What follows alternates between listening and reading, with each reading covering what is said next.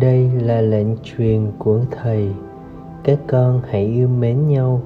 Tin mừng Chúa Giêsu Kitô theo Thánh Gioan.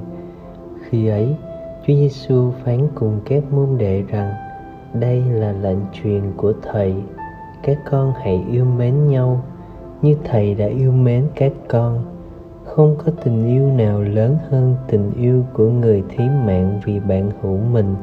Các con là bạn hữu của thầy.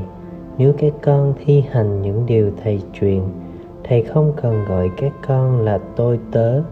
Vì tôi tớ không biết việc chủ làm, thầy gọi các con là bạn hiểu vì tất cả những gì thầy đã nghe biết nơi cha thầy, thì thầy đã cho các con biết không phải các con đã chọn thầy, nhưng chính thầy đã chọn các con và đã cắt đặt để các con đi và mang lại hoa trái và để hoa trái của con tồn tại.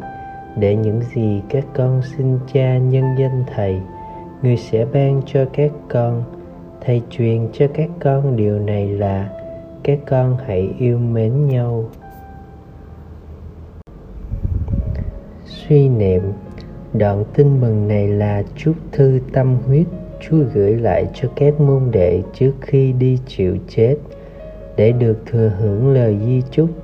Trước tiên, phải xác lập được mối quan hệ thân thiết đặc biệt, và chúa đã làm điều đó. Thầy gọi anh em là bạn hiểu của thầy. Được chúa kể là anh em, là bạn hiểu của ngài. Còn vinh dự nào bằng? Thánh irene đã thốt lên, này tô hữu, hãy nhớ đến phẩm giá của bạn. Cuộc, một cuộc đổi đời kỳ diệu, đang từ chỗ là thụ tạo thấp hèn.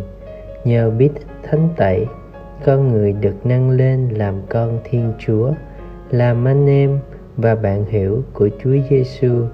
Thánh Geronimo còn nói mạnh hơn, thiên chúa làm người để con người được làm chúa.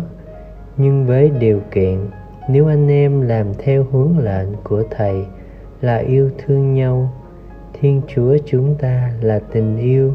Ai sống yêu thương thì ở trong chúa, và chúa ở trong người ấy.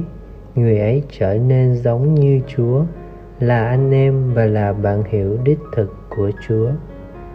Mời bạn bạn đã xác tín rằng chúa yêu thương bạn vô bờ chưa? Mời bạn điểm lại những chứng từ yêu thương của chúa nơi chính bạn và mời bạn chia sẻ niềm hạnh phúc của người biết mình được yêu qua cuộc sống thân ái, quảng đại và vị tha của bạn. Chia sẻ, kể cho nhau nghe một vài gương sống yêu thương bạn đã gặp. Sống lời chúa vun đắp đời sống thân tình với chúa qua việc thường xuyên kết hiệp với ngài trong bí tích thánh thể và chuyên cần suy niệm lời Chúa và thể hiện tình thân hữu đó qua đời sống bác ái yêu thương. Cầu nguyện, hát với niềm xét tính và quyết tâm, đâu có tình yêu thương